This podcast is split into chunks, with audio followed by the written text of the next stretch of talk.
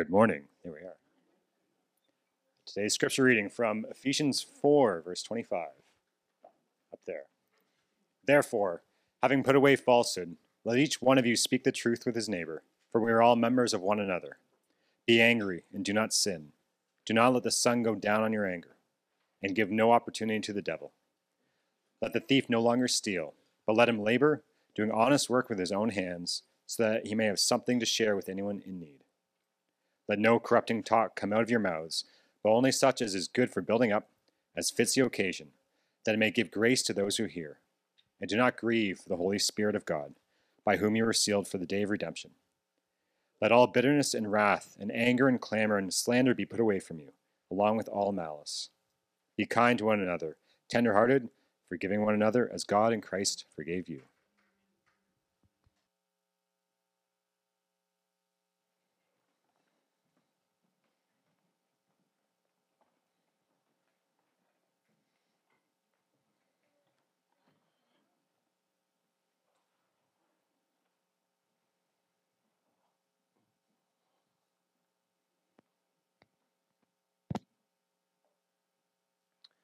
Would you pray with me?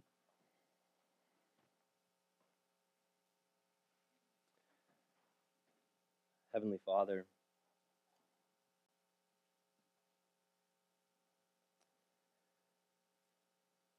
have your way.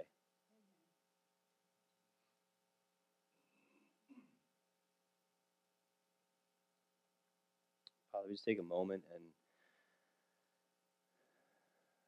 help us to just lay down whatever is in our hearts.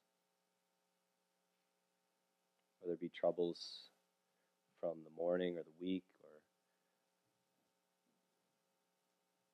challenges that we're facing. Father, I pray that you would just help us to lay those things down so that our entire focus can be on you and what you want to accomplish because you want to speak to every single one of us. And you want to bring freedom to some places.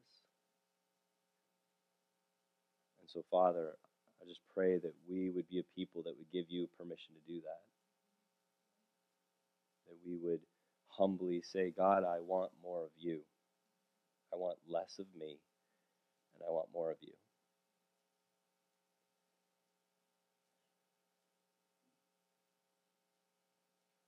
Work in a way that only you can, Father. In Jesus' name,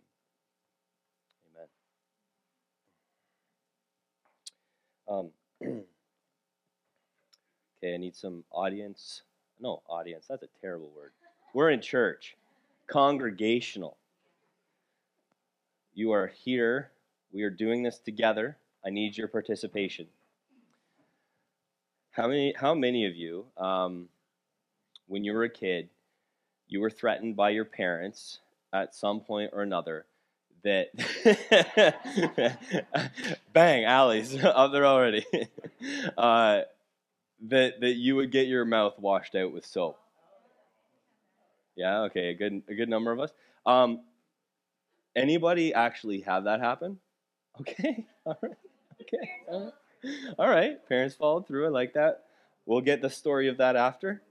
Um, okay, finish the sentence. If you can't say something nice, yeah. We've all heard that when we were a child. Most of us have had the threat of the soap to the mouth. Uh, and today, what we're doing is we are looking at the biblical equivalent of those things.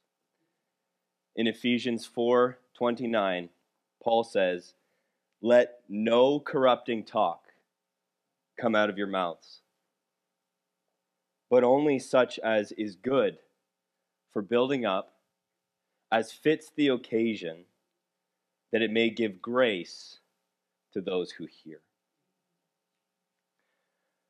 So, what we've been doing over the last little while, church, is we have been looking at the different examples that Paul gives in Ephesians chapter 4 about what it looks like to walk in the new self that we receive in Jesus Christ. when we come to faith in Jesus, Scripture says that the old self is taken off and we receive a new self, but we have to choose to walk in that new self. And there are ways that we used to walk that are no longer right to walk in Christ. And one of the ways that we are talking about is this morning our words. This is one of the areas of our life that Jesus wants to be Lord over. And Jesus needs to be Lord over. Because words are a big deal, church. Words are a very big deal. We live in a world, the way that God created our world. Our world is both natural and our world is supernatural. And the reality that I think we often forget about as followers of Jesus and that the world doesn't understand is that our words are usually the bridge between the natural world and the supernatural world. Our words affect not just things in the seen, our words affect things in the unseen, in the supernatural aspect of God's creation. You look all over Scripture, you look all over the New Testament, you look in the Gospels, you look in the epistles, it doesn't matter. You can see natural words coming from a mouth interacting with supernatural realities. Take deliverance, for example. You see it all over the Gospels. That is someone speaking something from a natural mouth to a supernatural reality, and freedom comes. Our words are deeply important. God created the heavens and the earth by speaking. He literally created everything that we see by speaking out. That is incredibly powerful. And so, words, church, literally do build up or corrupt, tear down. Not just in the natural, but in the supernatural as well. And so Paul understands the importance of our words.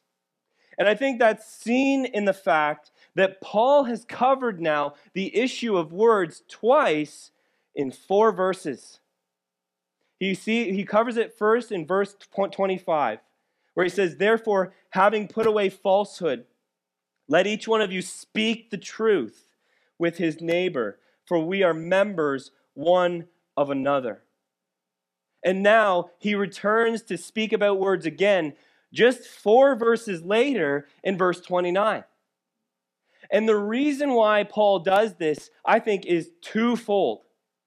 The first is that God made his creation in a way that gave immense power to words. Do you understand that people come to faith through the power of words, when the Holy Spirit gets a hold of them and works in that person's heart, it was the preaching of the word that God has given us to bring all of creation under the authority of Jesus. That's a big deal. That means there is incredible power behind the words that are spoken. And the Holy Spirit gets a hold of them and works in people's hearts. And so that's the first reason why Paul is addressing this. We have to understand it. And I think the second reason why Paul is addressing it twice in such a small amount of time is because in the fall, when sin entered the world, the ability for us to control ourselves and to control our tongues was lost. We were no longer in control of ourselves. We became enslaved to sin. And words became corrupting. And words have been corrupting and have been used to destroy ever since. We went from God creating everything with his words to man destroying so many things with his words.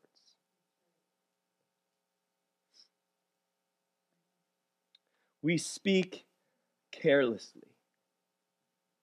And words are one of the hardest areas to redeem in Jesus. There is a universal struggle to control the tongue. Our words are one of the clearest marks of what clothing we are wearing. You hear that, church? Our words are one of the clearest marks of what clothing we are wearing, whether we are walking in the old self or whether we are walking in the new self in Christ. And it is because of where Jesus says our words come from. He makes it very clear, Matthew 12, 34 to 37. He's talking to the Pharisees, he's talking to the scribes. He's a little bit angry. He says, You brood of, you brood of vipers. Wouldn't want to be welcomed by Jesus in that way. He says, How can you speak good when you are evil? For out of the abundance of the heart, the mouth speaks. The good person out of his good treasure brings forth good, and the evil person out of his evil treasure brings forth evil. I tell you, on the day of judgment, people will give account for every careless word they speak. For by your words you will be justified, and by your words you will be condemned. Jesus takes our words incredibly seriously. We will take we will give account for every careless word we speak. Our words are one of the greatest marks of whether we are living by the old self or living according to the new cre- creation that we are in Jesus Christ. Our tongues are one of the hardest parts of our flesh to tame. What does James say? James says in chapter 3, starting in verse 1.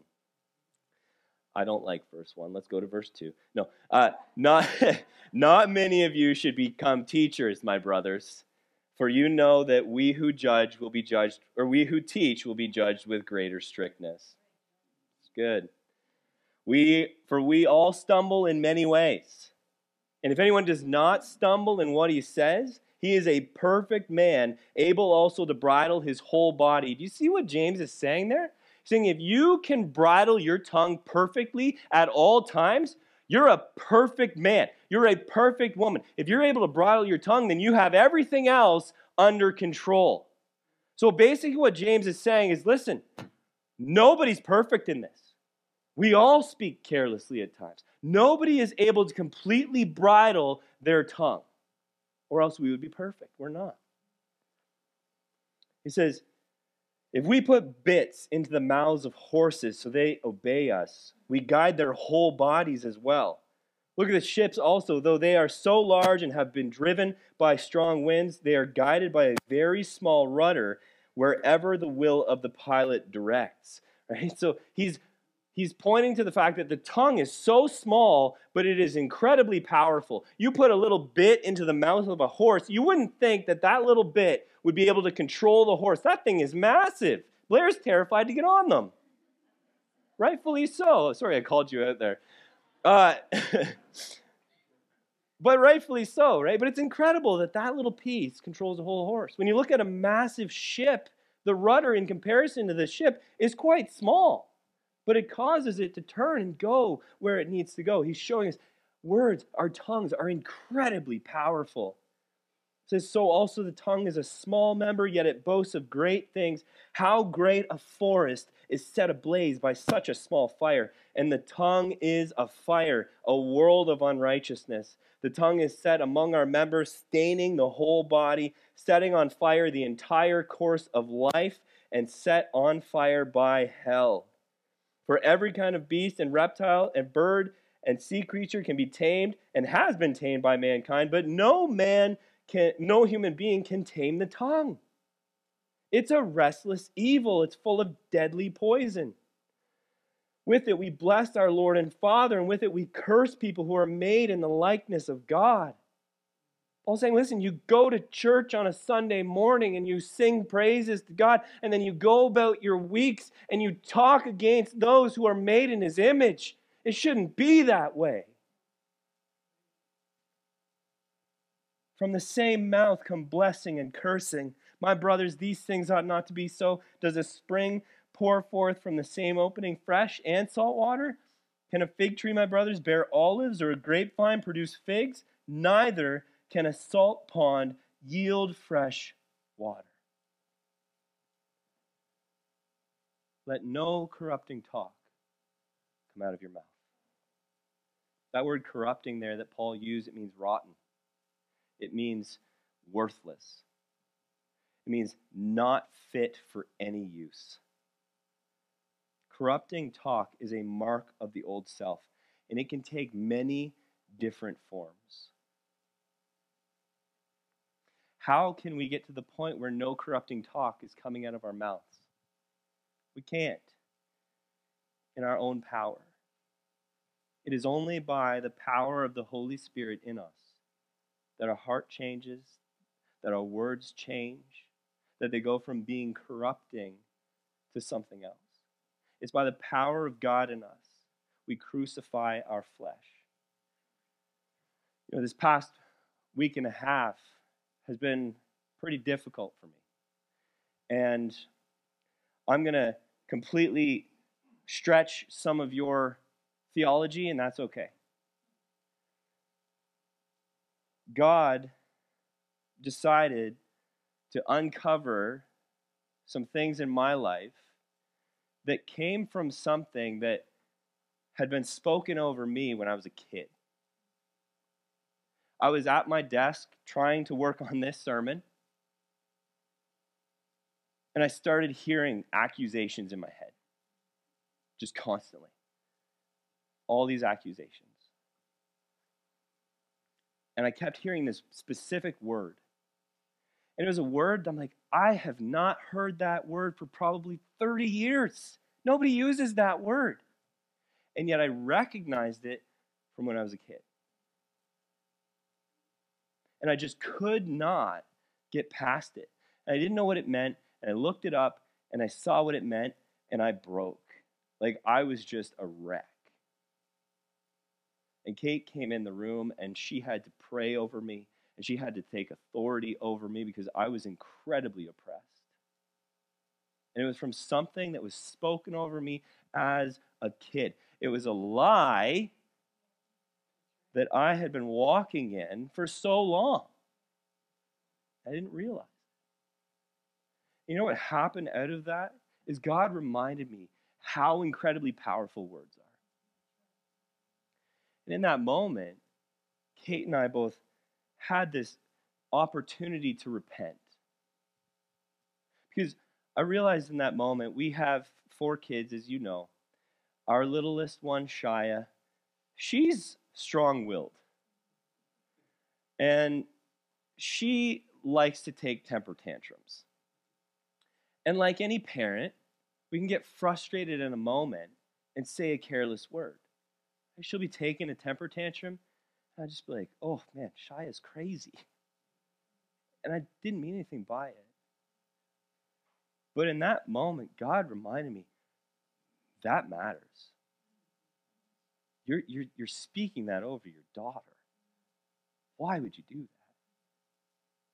And so brought Shia into the room and just prayed over her repented, God, sorry for those careless words that really didn't mean anything, but they're not they're not building up, they're corrupting. Sorry for speaking that. We just pray against that in her life. Right? She's a 2-year-old girl just trying to figure out her emotions. Right?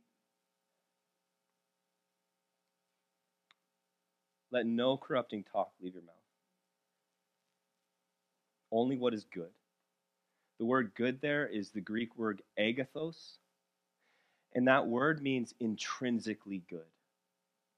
So since since we are broken and corrupt because of sin, but we are covered by Jesus, when, when Paul says what is intrinsically good, that means the words that come from God. Intrinsically good are describe things that originate from God. It is things, words that are empowered by Him in the believer's life through faith. Paul says, speak those things.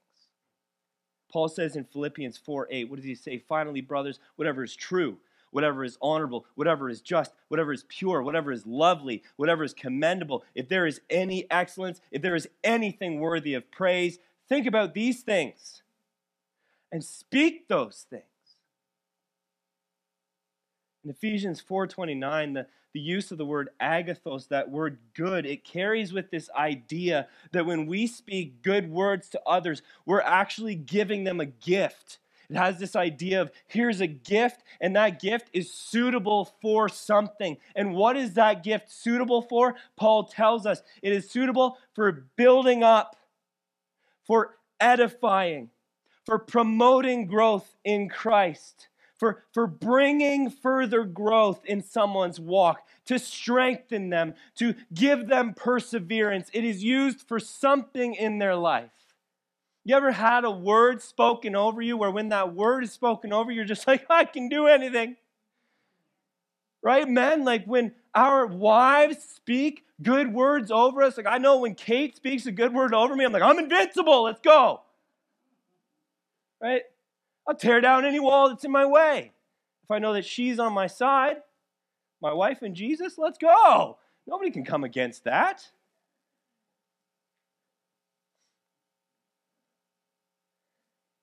We are to speak words to build up. And this fits with what Paul says in Ephesians 4 15 to 16. He says, Rather, speaking the truth in love, we are to grow up in every way into Him who is the head, into Christ from whom the whole body joined and held together by every joint with which it is equipped, when each part is working properly, makes the body grow so that it builds itself up in love. Speak truth in love, speak good things in love, and you, through doing that, make the body of Christ grow. You build it up in love. You know, in, in men's group for a while, and I kind of lament that we didn't do this more. Um, but I was reading something, and, and the guy said, You know, there's not much encouragement for men in our world. And let's be honest, in the world today, uh, if you're a man, you're kind of looked down upon. And I was like, men just need to be encouraged. And so for a little while in men's group, at the end of it, and some of the guys would have been here for it, we just took this time to, okay, I'm just going to speak a word of encouragement over someone else here. Maybe something I see in their life, I'm just going to speak that over them. We didn't do it as long as we should have. We should have kept doing it. But I guarantee that the men were, that were there for that felt encouraged, felt built up in that moment. Paul says, Speak good words. And when you speak these good words, they should be fitting for the occasion. What does he mean by that? Fitting for the occasion. It has this idea in the original text of it being suitable for the journey that you're on. That's pretty amazing. It's this idea of supplying a need for the journey that you're walking. So just picture like you're packing your, your backpack, you're going on a walk in the woods, and someone just comes up and like, here, you need this for your journey. Like that's the idea that Paul has. I'm going to speak a word over you for what you're walking through, for what you're dealing with. You just need that for your journey, and it's going to help you persevere through it right? And so, here, what we have to understand, church, is when Paul says it's fitting for the occasion, you know what that means the word is not? That means the word is not flattery. Like, we don't speak flattery. Because ultimately, what flattery is, is it's corrupting. Flattery is just falsehoods disguised. That's all that is. So there should be no flattery in the church of Christ. Ultimately, it is rooted in fear. And it is corrupting. Because for the one who's doing the flattering, you're operating in fear or you're operating from a place of manipulation. And then the one who's being flattered, it just reinforces a falsehood. It reinforces a false perception of who they are that's not actually true. What we have to understand, the principle that we need to understand, is that grace can never be administered through falsehood may sound great in a moment, but grace will never be administered through falsehood. Grace is unmerited favor. It's what you need, it's what you can't produce. So when we speak words, it should be fitting for the occasion. And what this also means, church, is that these good words from God, from fellow believers, they're not always going to be sunshine and rainbows. You're not always going to receive a word from a follower of Jesus and go, "Ooh, that felt good." No, there's going to be times where it's like, "Ouch." that hurt a little bit, but it's true. And it came from a place of love. Proverbs 3:12 says for the Lord reproves him whom he loves as a father the son in whom he delights. So not every word that you hear from a brother or sister in Christ that is a good word from God is going to be an easy word. Just think about what happened with Peter. On the night when Jesus was betrayed, right? Peter's with Jesus. He goes, Jesus, I will never betray you. Even if everybody else falls away from you, I got your back. And Jesus didn't flatter Peter. He didn't go, Sure, Peter, absolutely. Yeah, you got it. He said, No, Peter. Before the rooster crows three times, this very night, you're going to betray me. That is a tough word to Peter. But that is a word that Peter needed to hear because Peter was operating in self sufficiency. He was like, I can do this in my own power. And Jesus was like, Really? Let's see. In a few hours, you're going to hear the rooster crow and you're going to realize, oh my goodness, I just denied him three times. And what that's going to do for Peter is it breaks his heart. And he recognizes, I can't do it in my own power. I'm not self sufficient. Jesus had to speak that, break Peter down so that he could restore him to trust in God, not trust in self. Words of grace are not always easy. I want you to look to the screen and hear about Sandra's story.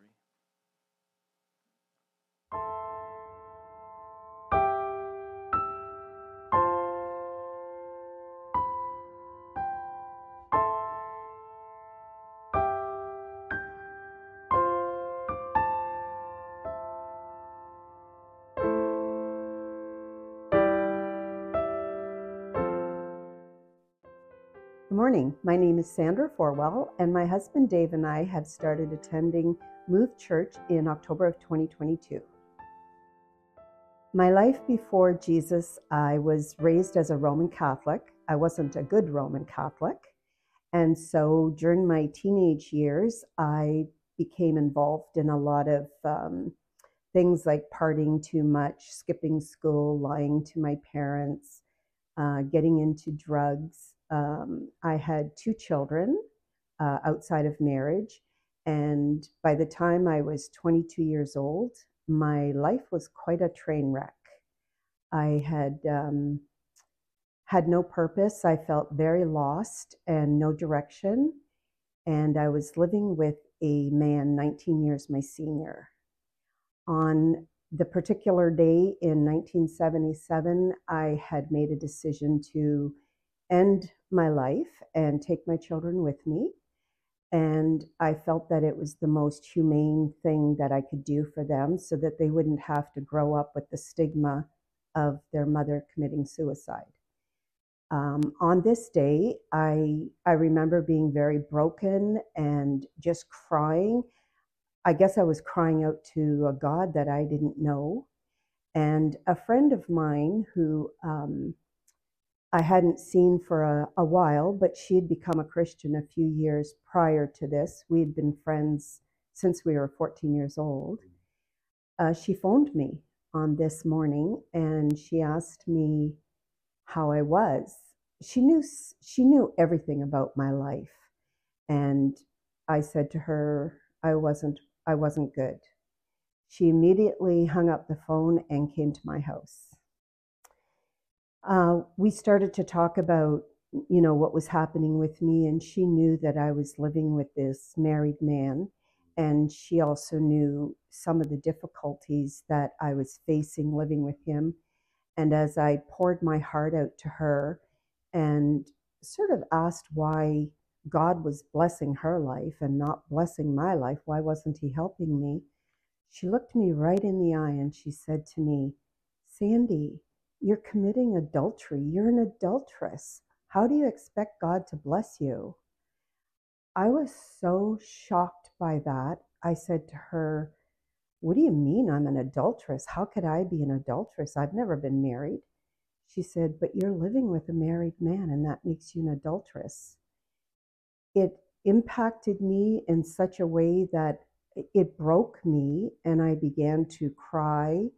Um, I felt I felt a real washing as I repented and really embraced what she had said that this was truth. I realized that I, in my mind, I had followed, I had broken every one of the commandments except the adultery one. All of a sudden, now I was guilty of breaking every one of the commandments, and that one I had no idea that I had done. I'd like to share a scripture that I feel is is very much what I felt at that moment. It's Titus 3 4 to 5. It says, But when the kindness and the love of God our Savior towards man appeared, not by works of righteousness which we have done, but according to his mercy, he saved us through the washing of regeneration and renewing of the Holy Spirit, whom he poured out on us abundantly through Jesus Christ our Savior, that having been justified by his grace, we should become his we should become heirs according to the hope of eternal life. And I really feel that that is applicable to how I felt in that moment. Didn't know that scripture, didn't know how to apply it, but I feel when I read that scripture that that's how I felt in that moment. And then she suggested that she would call her pastor and invited him to come and visit me the next day. And he did. He came the next day and he came in and during our conversation, he reiterated to me what she had said that I had been living in an adulterous relationship. And it sort of confirmed to me once again that this was real and so he invited me to come to his church. He said, you know, maybe you should start coming to Bible study on Wednesday nights and start reading the Bible and get to know your new faith. It was at that first meeting that I began to understand that something bigger than me was happening here and I wanted to be a part of it. I would like to say that my life changed and I was on this great path going towards heaven for the next 46 years, but that's not what happened. Um, it was a difficult journey for me. Uh, there was a lot of losses. I lost my family who wanted nothing to do with me and my faith. They thought I was involved in a cult. And I backslid for a few years. Um, it was very difficult for me, but I did end up getting into a really good church in Kitchener. And um, the pastor and his family and the church there began to help me heal and uh, get me back on the right path. And my life has not always been easy, but I've always known that God was there helping me through it and getting me to where I am today. I'm not going to say my life is easy today, but it's a lot easier than it was years ago. But God has always been faithful to me, and I know He loves me, and I know who I am in Him. My desire above everything else is that I wish everyone that I come in contact with, people I love and care about, my family, that they would come to know the same saving grace and love of the Lord Jesus Christ in their lives.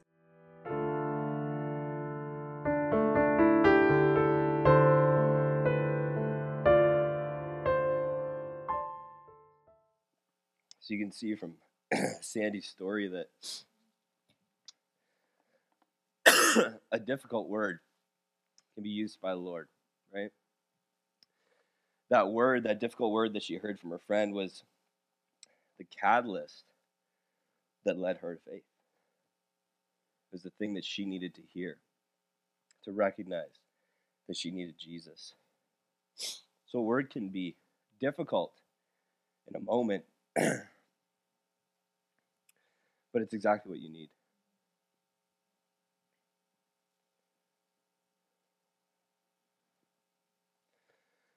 you know, a word can also be a river of flowing water that brings refreshment. When I um, finally came forward with my pornography addiction, my wife was immediately angry, obviously. Mostly because we had always been open talking about pornography, because we saw it in men all around us. And she would ask me, Oh, do you struggle with anything? No, not at all. Meanwhile, I had this secret addiction. And the Lord finally brought me to this place that I hated it so much. I was so ashamed of it that I finally came to my wife and said, Listen, this is what's been happening. And I actually did it on the drive home from the United States so that she couldn't leave me. That's true. she was stuck in the car with me for seven hours. And obviously, the initial reaction from her was she railed against me a little bit. But the most amazing thing about it is that very night, she came into our bedroom and she just, I was on the floor. She just got on top of me and hugged me and just said, I forgive you. And I knew in that moment she did. And that was a word of grace over me because in that moment I didn't need more condemnation. There was enough on me. I was broken, I was wrecked. And what I needed in that moment is to see that the grace that God says is available to me is actually available to me. And my wife came in the room and said, I forgive you. And I have never, to this day, experienced the grace of God so tangibly as I did in that moment.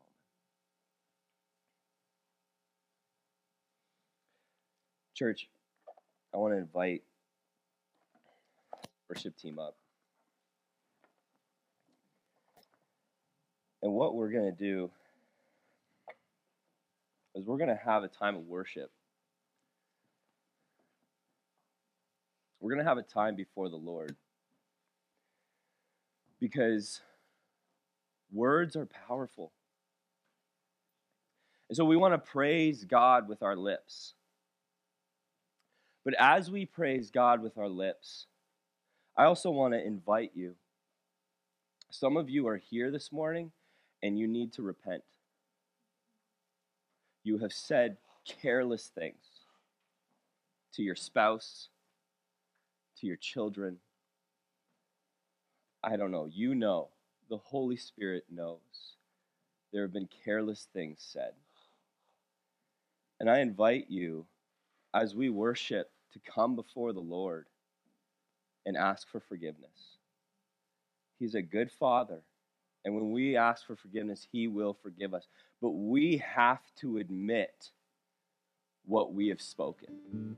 We have to recognize that there are incredible power in the wicked things that we say. And so I just invite you as we worship to renounce those things. There are also those of you here this morning who have had things spoken over you that are lies. You're not good enough. You don't matter. You're this, you're that.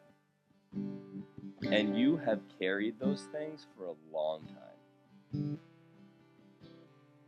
And I just invite you, there are going to be those here Sandy, Dorothy, I'm here, Kate's here.